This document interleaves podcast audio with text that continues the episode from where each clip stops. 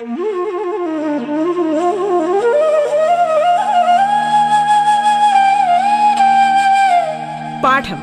കേട്ടു പഠിക്കാൻ റേഡിയോ കേരളയിലൂടെ.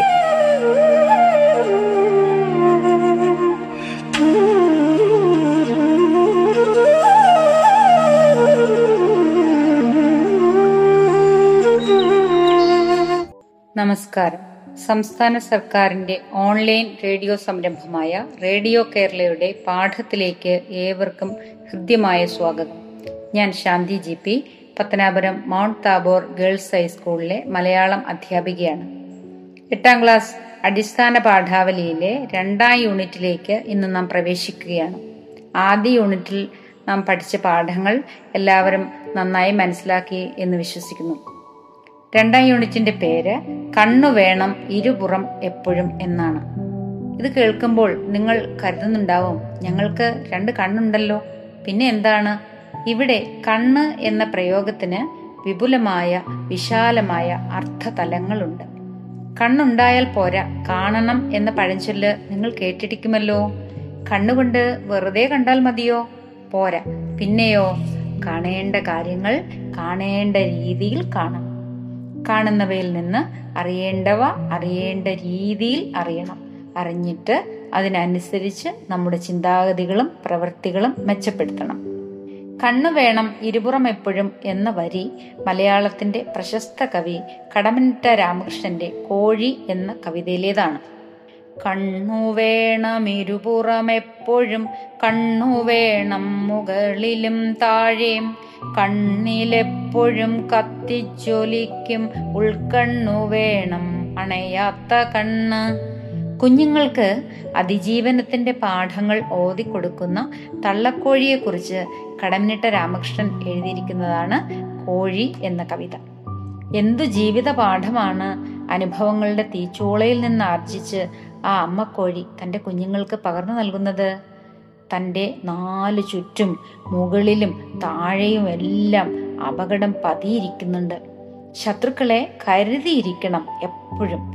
പരുന്തും പ്രാപ്പിടിയനും കഴുകനും മുകളിലും കീരിയും പാമ്പും കുറുക്കനും പിന്നെ നമ്മളും അവരെ വേട്ടയാടാൻ കാത്തിരിക്കുന്നു എന്നാണ് ആ തള്ളക്കോഴി തന്റെ കുഞ്ഞുങ്ങൾക്ക് മുന്നറിയിപ്പ് കൊടുക്കുന്നത്.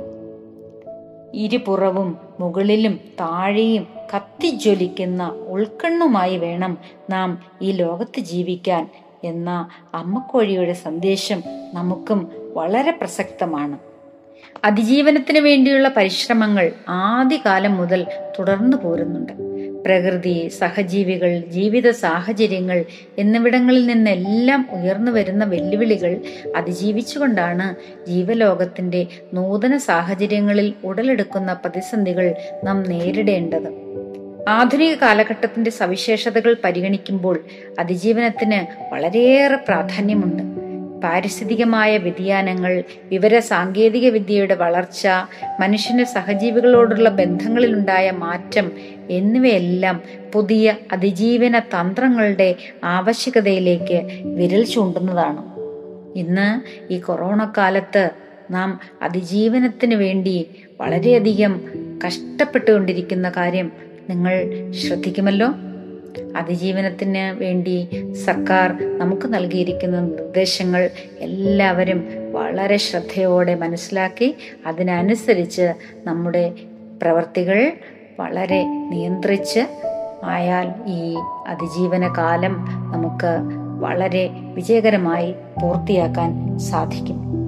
അങ്ങനെ നമ്മുടെയും നമ്മുടെ സഹജീവികളുടെയും ജീവിതം സുരക്ഷിതമാക്കുവാൻ നമുക്ക് ശ്രമിക്കാം. മൂന്ന് പാഠമാണ് ഈ യൂണിറ്റിൽ നമുക്ക് പഠിക്കാനുള്ളത്. ശ്രീ അംബികാസുധൻ മങ്ങാടിന്റെ രണ്ട് മത്സ്യങ്ങൾ എന്ന ചെറുകഥ കുഞ്ചൻ നമ്പ്യാരുടെ ധ്രുവചരിതം തുള്ളലിൽ നിന്നെടുത്ത കിട്ടും പണമെങ്കിൽ എന്ന കവിതാഭാഗം ഡോക്ടർ വയല വാസുദേവൻ പിള്ള രചിച്ച തേൻകനി എന്ന നാടകം. വരും തലമുറയുടെ നിലനിൽപ്പിന് നേരെ ഉയരുന്ന ഭീഷണികൾ മറികടക്കുന്നതിനായി പുതിയ യാത്രകൾ നടത്തുന്ന മീനുകളുടെ കഥയാണ് അംബികാസുധൻ മാങ്ങാടിന്റെ രണ്ട് മത്സ്യങ്ങൾ. പരിസ്ഥിതി മുഖ്യ പ്രമേയമായി സമീപകാലത്തുണ്ടായ ശ്രദ്ധേയമായ ഒരു ചെറുകഥയാണ് ഇത്. ഏത് കാലഘട്ടത്തിലായാലും സാമൂഹിക സാഹചര്യങ്ങൾക്ക് ചില സമാനതകളുണ്ടെന്നും അവ ഉയർത്തുന്ന വെല്ലുവിളികളെ മറികടക്കാൻ കരുതിയിരിക്കണം എന്നും നമ്മെ ഓർമ്മിപ്പിക്കുന്ന തുള്ളൽപ്പാട്ടാണ് കുഞ്ചൻ നമ്പ്യാരുടെ ധ്രുവചരിതത്തിൽ നിന്നെടുത്ത കിട്ടും പണമെങ്കിലിപ്പോൾ എന്ന ഭാഗം. അവനവന്റെ ഉള്ളിൽ തന്നെ കുടികൊള്ളുന്ന ഉമ്മാക്കികളെ പരാജയപ്പെടുത്തേണ്ടത് വളർച്ചയ്ക്ക് അനിവാര്യമാണ് എന്ന സന്ദേശം നൽകുന്ന നാടകമാണ് ഡോക്ടർ വയല വാസുദേവൻ പിള്ളയുടെ തേൻകനി. ഇനി നമുക്ക് ഈ യൂണിറ്റിന്റെ പ്രവേശകമായി വീരാൻകുട്ടി രചിച്ച അതിജീവനം എന്ന കവിത കേൾക്കാം. അതിജീവനം. ഈ കുഞ്ഞു പുല്ലിന് വേനലിനെ അതിജീവിക്കാനാകുമോ? കൊന്ന മരമേ കൊന്ന മരമേ വെയിലിനെ ഉരുക്കി സ്വർണമാക്കി. കാതിലണിയുന്ന പണി അതിനെ പഠിപ്പിക്കണേ. ഉങ്ങുമരമേ ഉങ്ങുമരമേ വേനലിനെ എടുത്ത് കുളിർത്തൊപ്പിയാക്കി തലയിൽ വയ്ക്കുന്ന കളി അതിനെ ശീലിപ്പിക്കണേ. അല്ലെന്നാൽ ചെറുതല്ലേ എന്നു വെച്ച് വേനലതിനെ പച്ചയ്ക്കു തിന്നുകളയും. അല്ലെന്നാൽ ചെറുതല്ലേ എന്നു വെച്ച് വേനലതിനെ പച്ചയ്ക്കു തിന്നുകളയും വേനലതിനെ പച്ചയ്ക്കു തിന്നുകളയും പച്ചയ്ക്കു തിന്നുകളയും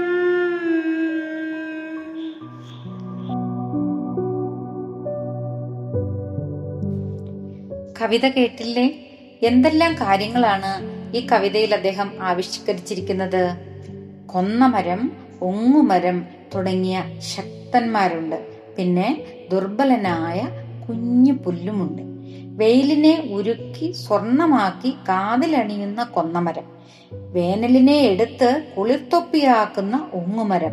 അവരോട് എന്താണ് കവി പറയുന്നത്? വേനലിനെ അതിജീവിക്കാൻ പ്രാപ്തിയില്ലാത്ത കുഞ്ഞു പുല്ലിനെ കൂടി അവരുടെ കഴിവുകൾ ശീലിപ്പിക്കണേ എന്നാണ്. ഇല്ലെങ്കിൽ എന്ത് സംഭവിച്ചേക്കാം? ചെറുതല്ലേ എന്ന് കരുതി വേനൽ അതിനെ പച്ചയ്ക്ക് തിന്നുമത്രേ. എന്തു മനോഹരമായ ആവിഷ്കാരം. പ്രകൃതിയിലെ ശക്തനെയും ദുർബലനെയും എത്ര മനോഹരമായാണ് കവി ഇവിടെ വരച്ചു കാട്ടിയിരിക്കുന്നത് എന്ന് നോക്കൂ. അതിജീവന മാർഗങ്ങൾ അറിയാത്ത സഹായിക്കാൻ ആരുമില്ലാത്ത ദുർബലനായ പാവം പുല്ലിനെ അതിജീവന തന്ത്രങ്ങൾ പഠിപ്പിക്കണേ എന്നാണ് കവി ശക്തന്മാരായ കൊന്നമരത്തോടും ഉങ്ങുമരത്തോടും അഭ്യർത്ഥിക്കുന്നത്. അതിജീവന തന്ത്രം അറിയാത്തതും ശക്തിയില്ലാത്തതും പുല്ലിന്റെ കുറ്റം കൊണ്ടല്ല. പുല്ലിനെ പച്ചയ്ക്ക് തിന്നാൻ കാത്തിരിക്കുന്ന ചൂടും മുടിക്കാൻ കാത്തിരിക്കുന്ന വേനലിനെ അതിജീവിക്കാൻ കുഞ്ഞു പുല്ലിന് ആകില്ല. കുഞ്ഞു പുല്ല് എന്ന പ്രയോഗത്തിൽ കവിക്ക് ദുർബലനോടുള്ള സ്നേഹവും വാത്സല്യവുമാണ് സ്ഫുരിക്കുന്നത് ഇതുപോലെ നിസ്സഹായരും ദുർബലരുമായ അനേകർ നമുക്ക് ചുറ്റിലുമില്ലേ? അവരുടെ പ്രതിനിധിയാണ് കവിതയിലെ കുഞ്ഞു പുല്ല് പുല്ലിനും പുഴുവിനും എല്ലാം ഈ ഭൂമിയിൽ ജീവിക്കാനുള്ള അവകാശമുണ്ട്. ആരോടെല്ലാമാണ് കവി സഹായം അഭ്യർത്ഥിക്കുന്നത്? കൊന്നമരത്തോടും ഉങ്ങുമരത്തോടും. കൊന്നമരം വെയിലിനെ ഉരുക്കി സ്വർണമാക്കി കാതിലണിയുന്നു അത്രേ. വേനലിൽ സ്വർണനിറമുള്ള പൂക്കൾ നിൽക്കുന്ന കൊന്നമരം നിങ്ങൾ കണ്ടിട്ടില്ലേ? അതിന്റെ പൂക്കൾക്ക് കാതിലോല അല്ലെങ്കിൽ കമ്മലിനോട് രൂപസാദൃശ്യമുണ്ട്. സ്വർണത്തിന്റെ നിറവുമുണ്ട്. ഇനി ഉങ്ങുമരത്തെ പറ്റി പറയുന്നത് നോക്കൂ. വേനലിനെ എടുത്ത് കുളിർത്തൊപ്പിയാക്കി തലയിൽ വയ്ക്കുന്ന കളി അറിയാവുന്നവനാണ്. ഉങ്ങുമരം കൊടും വേനലിലും അശേഷം വാട്ടമില്ലാതെ ഇലകൾ നല്ല പച്ച നിറത്തിൽ തൊപ്പി പോലെ വഹിച്ചുകൊണ്ട് നിൽക്കുന്ന മരമാണ്. അതായത് പ്രതികൂലതകളിൽ തെല്ലും കുലുക്കമില്ലാത്ത അതിശക്തന്മാരാണ് അവർ. സമൂഹത്തിലെ ബലവാന്മാരുടെ ശക്തന്മാരുടെ പ്രതിനിധികളാണവർ. ഈ കവിത നമുക്ക് നൽകുന്ന സന്ദേശം എന്താണ് എന്ന് നിങ്ങൾക്ക് മനസ്സിലായോ? ഈ പ്രകൃതിയിൽ എല്ലാറ്റിനും അതിന്റെതായ സ്ഥാനമുണ്ട്.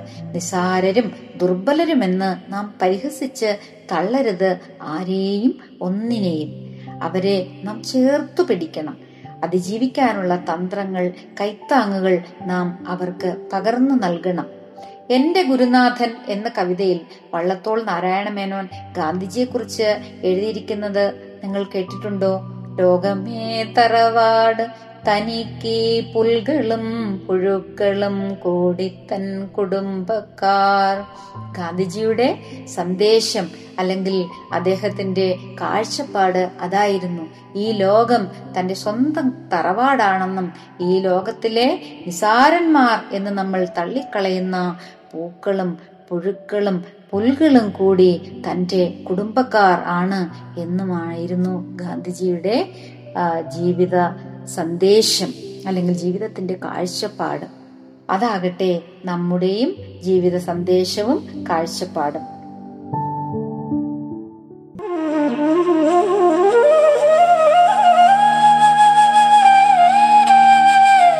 പാഠം കേട്ടു പഠിക്കാൻ റേഡിയോ കേരളയിലൂടെ.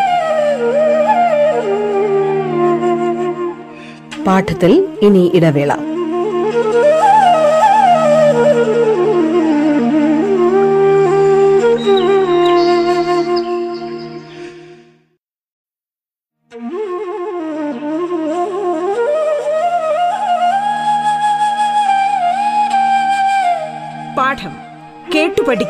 റേഡിയോ കേരളയിലൂടെ.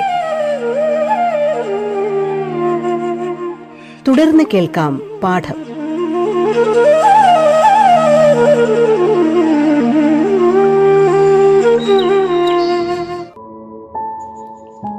ഇനി നമുക്ക് രണ്ട് മത്സ്യങ്ങൾ എന്ന കഥയുടെ ഉള്ളടക്കം ഒന്ന് ചുരുക്കി പറയാം. വേനൽ മഴയുടെ സമയത്ത് കവായിക്കായലിൽ നിന്ന് ശൂലാപ്പുകാവിലേക്ക് മുട്ടയിടാനായി പോകുന്ന അഴകൻ പൂവാലി എന്നീ രണ്ട് മത്സ്യങ്ങളുടെ കഥയാണിത്. നെടുഞ്ചൂരി മത്സ്യങ്ങളുടെ മുട്ടകൾ ശുദ്ധജലത്തിൽ മാത്രമേ വിരിയുകയുള്ളൂ ശൂലാപ്പുകാവിലേക്കുള്ള കുന്നു കയറാൻ വേനൽ മഴ തീർക്കുന്ന നീരൊഴുക്കാണ് അവർക്ക് സഹായകമാകുന്നത്. ഉത്കണ്ഠയോടെയുള്ള കാത്തിരിപ്പിനൊടുവിൽ വേനൽ മഴ എത്തി സർവചരാചരങ്ങൾക്കും വേണ്ടി അവർ മഴയ്ക്കായി ആകാശദേവനോടും ശൂലാപ്പ് ദേവിയോടും പ്രാർത്ഥിച്ചു. യാത്രയിലുടനീളം അവർ ഏറ്റവും ഭയക്കുന്നത് മനുഷ്യനെയാണ്. മണ്ണൻ മുതലുകളും നീർനായ്ക്കളുമെല്ലാം മുമ്പ് അവരെ വേട്ടയാടിയിരുന്നു. പക്ഷേ ഇന്ന് അവയൊക്കെ വംശനാശം വന്നുപോയി. മുട്ടയിടാൻ പോവുകയാണെന്നോ മുട്ട വിരിഞ്ഞ് കൊച്ചു കുഞ്ഞുങ്ങളെയും കൊണ്ട് വരികയാണെന്നോ പരിഗണിക്കാതെ വലകളും വെട്ടുകത്തികളുമായി വേട്ടയാടാനിരിക്കുന്ന മനുഷ്യരെ ഭയന്നുകൊണ്ട് അവർ യാത്ര തിരിച്ചു. ഭയന്നതുപോലെ തന്നെ മനുഷ്യ ആക്രമണങ്ങൾ ഉണ്ടായി. രക്ഷ തേടി അവർ ഒരു പാറപ്പിളർപ്പിലെ മാളത്തിൽ ഒളിച്ചു. അവിടെ വെച്ച് അവർ ചിരഞ്ജീവിയായ നൂറ്റാണ്ടുകളുടെ പ്രായം തോന്നിക്കുന്ന കടും പച്ച നിറത്തിലുള്ള ഒരു തവളയെ കണ്ടു. മനുഷ്യന്റെ വികസന സങ്കല്പത്തെ പരിഹസിച്ചുകൊണ്ട് ആ തവള തന്റെ പൂർവകാല ചരിത്രം അഴകനെയും പൂവാലിയെയും പറഞ്ഞു കേൾപ്പിച്ചു. നൂറ്റാണ്ടുകൾക്ക് മുൻപ് ശ്രീബുദ്ധന്റെ പുണ്യപാദസ്പർശനമേറ്റ കഥ പുളകത്തോടെ തവള വിവരിച്ചു. ബുദ്ധന്റെ അനുഗ്രഹത്താൽ ചിരഞ്ജീവിയായ താൻ ശൂലാപ്പുകാവിൽ മനുഷ്യന്റെ കൊള്ളരുതായ്മകൾ സഹിക്കവയ്യാതെ പോന്നതാണ് എന്ന് കൂട്ടിച്ചേർത്തു. ആ സന്ദർഭത്തിൽ ക്ഷോഭത്തോടെ തവള ഒരു ചോദ്യം ചോദിക്കുന്നുണ്ട്. മനുഷ്യൻ മാത്രം ബാക്കിയാകുന്ന ഒരു സങ്കല്പത്തെയാണോ വികസനം വികസനം എന്ന് വിളിക്കുന്നത്? ഭൂമിയുടെ ചോര പോലെ മെലിഞ്ഞൊഴുകുന്ന നീർച്ചാലിലൂടെ തവളയുടെ പിന്നാലെ മീനുകൾ നീന്തി നീന്തി ശൂലാപ്പുകാവിന് മുന്നിലെത്തി. അവിടെ അവർ കണ്ട കാഴ്ചകൾ അതിദയനീയമായിരുന്നു. കാടായി നിറഞ്ഞു നിന്നിരുന്ന കാവിന്റെ ഓർമ്മ പോലെ നാലഞ്ചു മരങ്ങൾ മാത്രം. ജലാശയം നികത്തി മാർബിളിൽ മനോഹരമായ സൗധം പണിഞ്ഞിരിക്കുന്നു. പകുതി കത്തിയെരിഞ്ഞ ബോധവൃക്ഷത്തിൽ നിലവിളിക്കും പോലെ പാടിക്കൊണ്ടിരുന്ന പച്ച പനങ്കിളി തത്തയോട് എന്താണ് ഇവിടെ സംഭവിച്ചത് എന്ന് തവള ചോദിച്ചു. ശബ്ദമിടറിക്കൊണ്ട് അത് പറഞ്ഞത് മനുഷ്യന്റെ കൊടും ക്രൂരതകളെ പറ്റിയുള്ള വാർത്തകളായിരുന്നു. പെട്ടെന്ന് എന്തോ അത്ഭുത അനുഗ്രഹത്താൽ തവള കിളിമകളോടും മീനുകളോടുമായി പറഞ്ഞു അല്ലയോ കിളിമകളെ നീ നല്ല പാട്ടുകാരിയല്ലേ. സ്വന്തം ദുഃഖത്തിന്മേൽ ഇങ്ങനെ അടയിരിക്കാതെ ഈ കണ്ടതിന്റെ എല്ലാം പൊരുളുകളെ ഉലകത്തെ മുഴുവൻ നീ പാടി കേൾപ്പിക്കൂ. അതാകട്ടെ നിന്റെ നിയോഗം. രണ്ട് മത്സ്യങ്ങളെ ഇതാ മരണം എന്നെ അനുഗ്രഹിക്കുകയാണ്. എത്രയും പെട്ടെന്ന് സുരക്ഷിതമായ ഒരിടം തേടി നിങ്ങൾ പുറപ്പെടുക. മനുഷ്യർ എത്തിച്ചേരാത്ത ഒരു പർദീസ എവിടെയെങ്കിലും നിങ്ങളെ കാത്തിരിപ്പുണ്ടാവും. താൻ ഇനി കരയില്ലെന്ന് കിളിമകൾ ഉറപ്പു നൽകി. തവളയുടെ ശരീരം നിശ്ചലമായി. കരഞ്ഞു തളർന്ന നിൽക്കാനുള്ള സമയമല്ലെന്നും ജീവനെ കുളിരണിയിക്കാൻ നിറയെ വെള്ളമുള്ള ഏതെങ്കിലും ഒരിടത്തേക്ക് പ്രയാണം തുടരണമെന്നും അഴകനും പൂവാലിയും തീരുമാനിച്ചു. ശുഭപ്രതീക്ഷയോടെ അവർ യാത്ര തുടങ്ങി. ഇതാണ് ഈ കഥയുടെ ഉള്ളടക്കം. നിങ്ങൾ മനോഹരമായ കഥ ഭാവാർദ്രമായി വായിച്ച് റെക്കോർഡ് ചെയ്ത് നിങ്ങളുടെ ടീച്ചർക്ക് അയച്ചു കൊടുക്കണം. കവായി കായലിൽ നിന്ന് ശൂലാപ്പ് കാവിലേക്ക് മുട്ടയിടാനായി യാത്ര പോകുന്ന രണ്ട് നെടുഞ്ചൂരി മത്സ്യങ്ങളുടെ യാത്രക്കിടയിലുണ്ടാകുന്ന പ്രതിസന്ധികൾ പുതിയ കാലഘട്ടത്തിന്റെ പാരിസ്ഥിതിക പ്രശ്നങ്ങളാണ്. മനുഷ്യന്റെ ഇടപെടൽ പ്രകൃതിയിൽ ഏൽപ്പിക്കുന്ന ക്ഷതം യാത്രയിൽ ഉടനീളം അടയാളപ്പെട്ട് കിടക്കുന്നു. മഴയുടെ അഭാവം മീൻ വേട്ടക്കാർ കാവിന്റെയും പുഴകളുടെയും നാശം തുടങ്ങി മത്സ്യവംശത്തിന്റെ തന്നെ നിലനിൽപ്പ് അപകടത്തിലാക്കുന്ന ഘടകങ്ങൾ പ്രത്യേകം ശ്രദ്ധേയമാണ്. ബുദ്ധസ്പർശമേറ്റ് ചിരഞ്ജീവിയായി തീർന്ന തവളയാണ് പുതിയ ദർശനങ്ങളിലേക്ക് മീനുകളെ നയിക്കുന്നത്. ഇവിടെ പാരിസ്ഥിതികമായ ഒരു നവോത്ഥാനത്തിനായി പുതിയ കിളിപ്പാട്ടുകൾ ഉണ്ടാവേണ്ടതിന്റെ ആവശ്യകതയാണ് കിളിമകൾ എന്ന കഥാപാത്രത്തിലൂടെ സൂചിപ്പിക്കപ്പെടുന്നത്. പതിനാറാം നൂറ്റാണ്ടിൽ കേരളീയ സമൂഹത്തിന്റെ നവോത്ഥാനത്തിനായി കിളിപ്പാട്ട് പ്രസ്ഥാനത്തിന് രൂപം കൊടുത്ത എഴുത്തച്ഛനെ നമുക്ക് ഇവിടെ സ്മരിക്കാം. ദുഃഖത്തിന്റെ മേൽ അടയിരുന്നാൽ അതിജീവനം സാധ്യമാകില്ലെന്നും പ്രതീക്ഷയുടെ പുതിയ പാട്ടുകളിലൂടെ നഷ്ടപ്പെട്ടവ തിരിച്ചു പിടിക്കുകയാണ് വേണ്ടതെന്നും ഈ കഥ നമ്മോട് പറയുന്നുണ്ട്.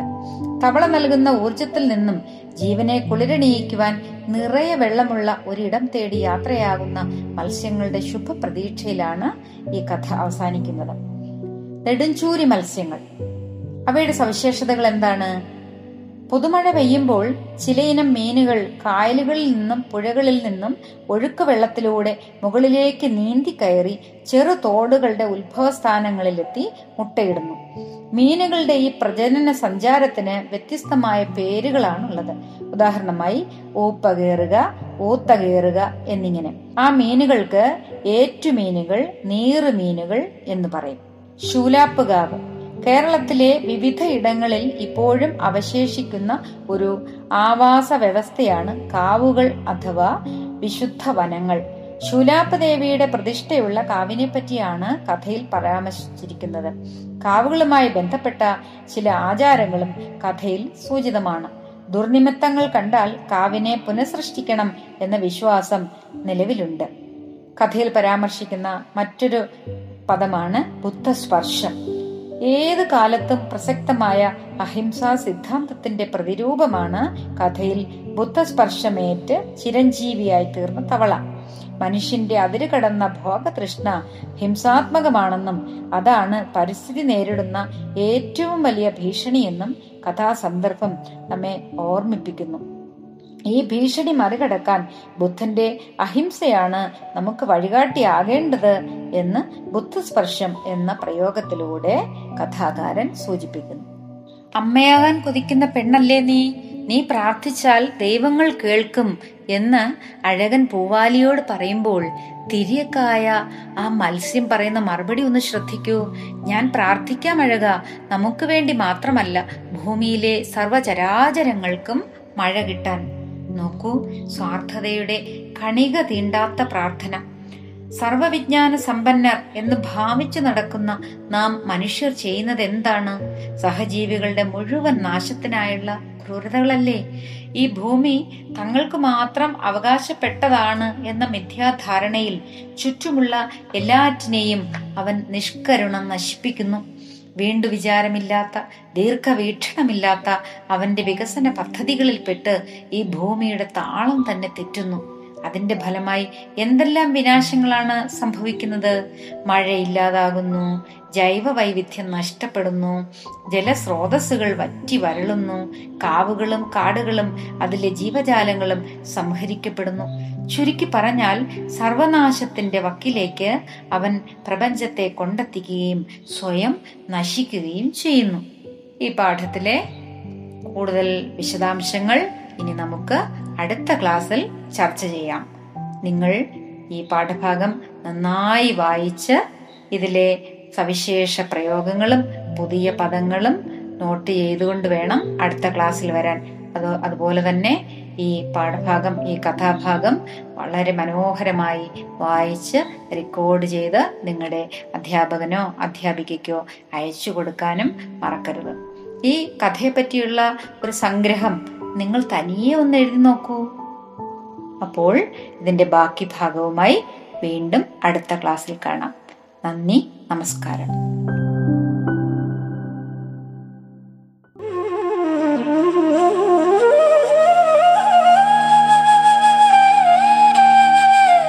പാഠം കേട്ടു പഠിക്കാൻ റേഡിയോ കേരളയിലൂടെ. പാഠത്തിന്റെ ഇന്നത്തെ അധ്യായം പൂർണമാകുന്നു.